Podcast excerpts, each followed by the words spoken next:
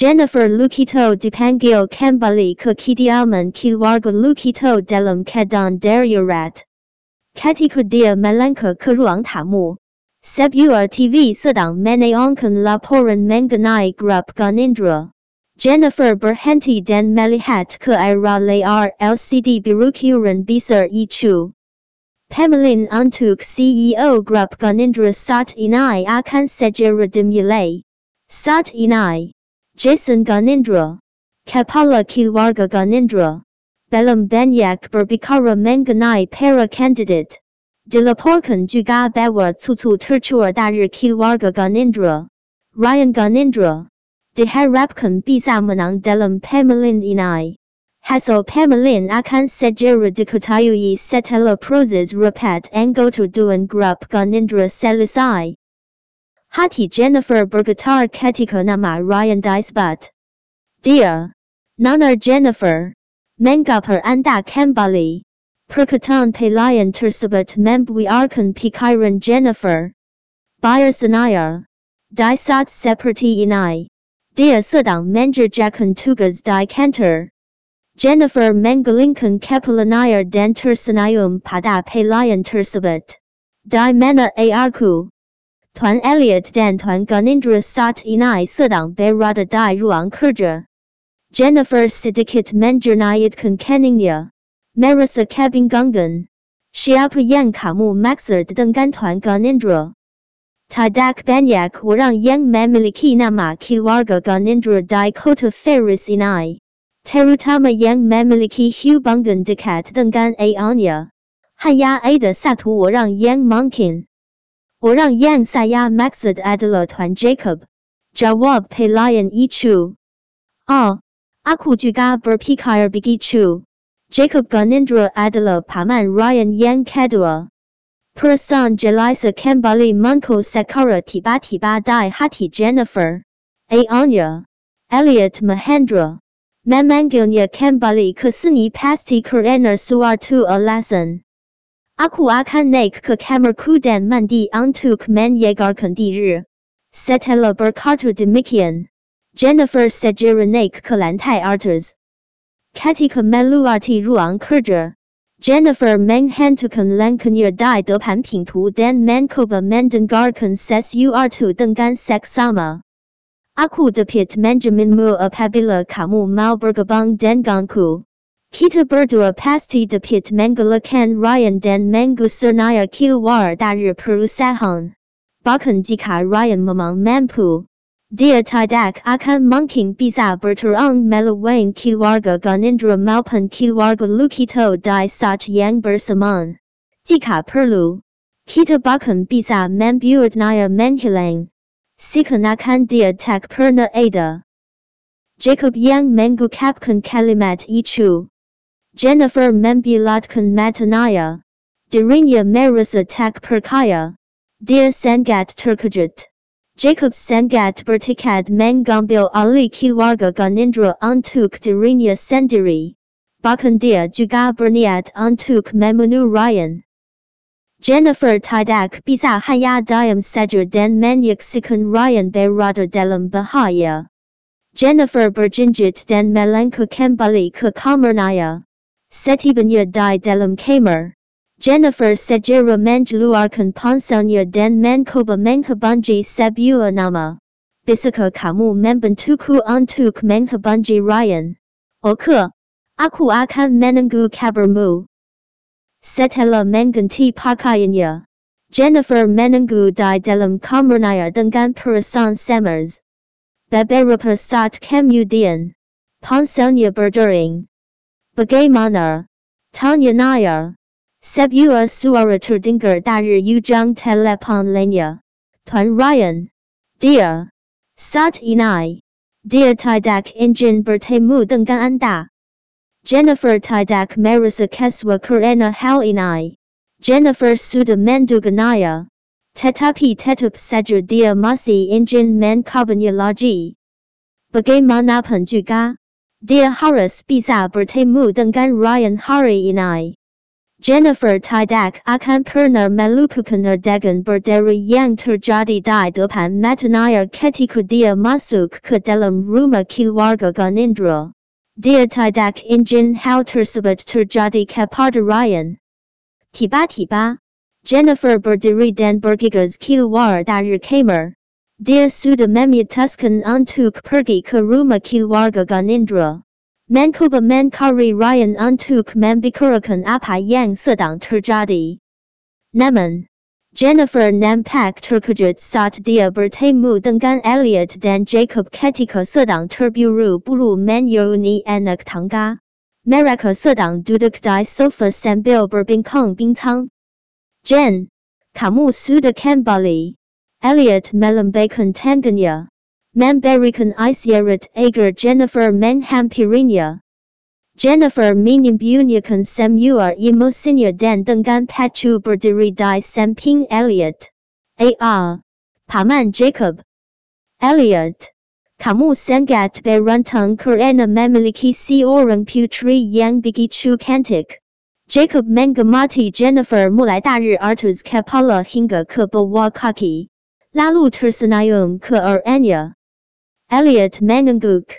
"Jacob, kamulah yang sebenarnya beruntung.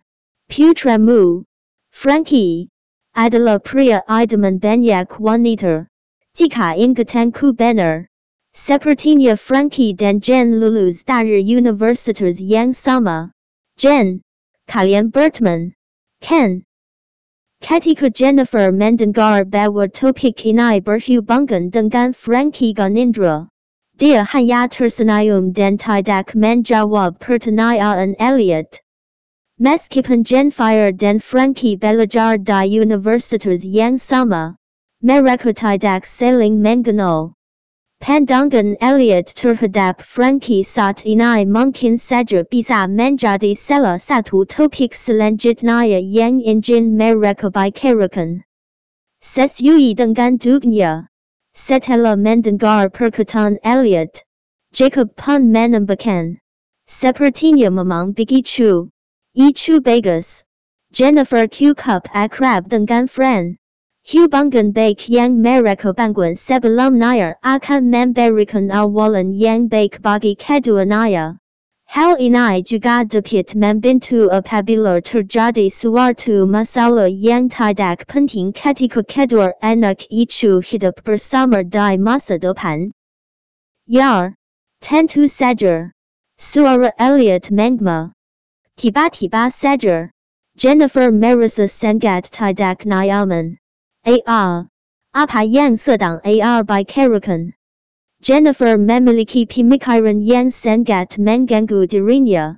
"Apa mereka ingin menjodohkanku dengan Frankie?" Elliot tersenyum.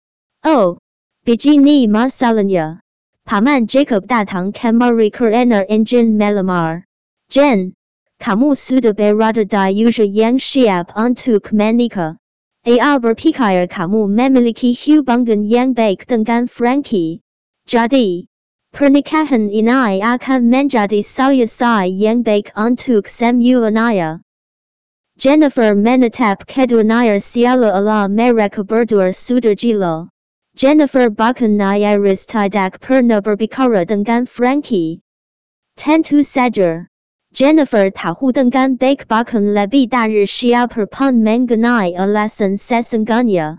Mengapaannya ingin sekali menikahkannya dengan keluarga Ganendra. Itu karena dia ingin menggunakan saham yang ditinggalkan oleh ibunya untuk membantu Jacob berurusan dengan Ryan.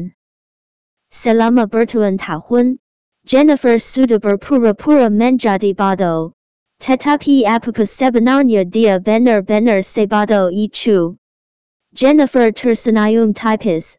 "Aku tidak akan menikah dengannya." Suara Jennifer cukup pelan dan tegas. Elliot dan Jacob tidak menyangka Jennifer akan menolaknya. Wajah kedua pria itu langsung terlihat suram. Elliot menjeratkan kening dan memarahi putrinya dengan suara lantang. "Apa kamu tahu apa yang kamu katakan? Jennifer, Seharusnya ini menjadi kehormatan bagimu karena bisa menikahkan Frankie dan menjadi bagian dalam keluarga Ganendra. Semua orang tahu reputasimu sekarang di kota Paris. Jadi siapa yang berani untuk menikahimu? Kamu seharusnya tahu diri. Perkataan yang keluar dari mulut Elliot terdengar sangat menjijikan. Jennifer tertawa dengan sinis. A R. Sesuai dengan perkataan A R. Aku memang memiliki reputasi yang buruk. Jadi, apakah keluarga Ganendra benar-benar akan mengizinkanku menjadi salah satu bagian dari keluarga mereka? Jennifer menatap Jacob dengan tatapan penuh arti. Paman Jacob. Aku pikir Frankie juga tidak ingin menikah dengan wanita sepertiku. Jadi kemuan. Jangan sakiti putra paman hanya demi ego paman sendiri. Ekspresi wajah Jacob seketika berubah drastis begitu mendengar perkataan Jennifer. Dia. Jennifer. Elliot tidak menyangka putrinya bisa bersikap tidak sopan di hadapannya seperti ini. Pria itu memelototnya merah. Berani sekali kamu. Kamu akan tetap menikah dengan Frankie. Tidak peduli kamu menginginkannya atau tidak. Jennifer menatap ke dalam bola mata ayahnya. Aku sudah berkata. Aku tidak ingin menikah dengannya. Jika ayah memintaku kembali hari ini hanya karena permasalahan ini. Maka sepertinya tidak ada hal lain lagi yang perlu kita bicarakan.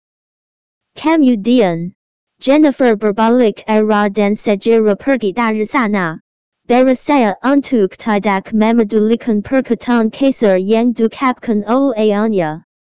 Melihat sosok Jennifer yang semakin menjauh, Elliot masih bisa merasakan amarah yang menyisihkan dadanya. Memikirkan bahwa dirinya sudah dipermalukan oleh putrinya sendiri di depan Jacob. Elliot tidak ingin melakukan apapun selain memberikan putrinya pelajaran. Seharusnya makhluk jahat seperti itu tidak usah dilahirkan. Jacob melirik ke arah Elliot. Elliot. Kurasa kamu sendiri pun tahu betapa pentingnya pernikahan mereka. Kuharap aku bisa mendengar kabar baik sebelum rapat tuan dimulai. Terkejut. Elliot menatap ke arahnya untuk mengatakan sesuatu. Tetapi Jacob sudah berbalik arah dan pergi. Elliot ditinggalkan sendirian di ruang tamu. Dia menatap ke arah langit-langit rumahnya. Amarah yang membara tampak jelas di matanya. Putrinya akan mendapatkan pelajaran dari penghinaan ini.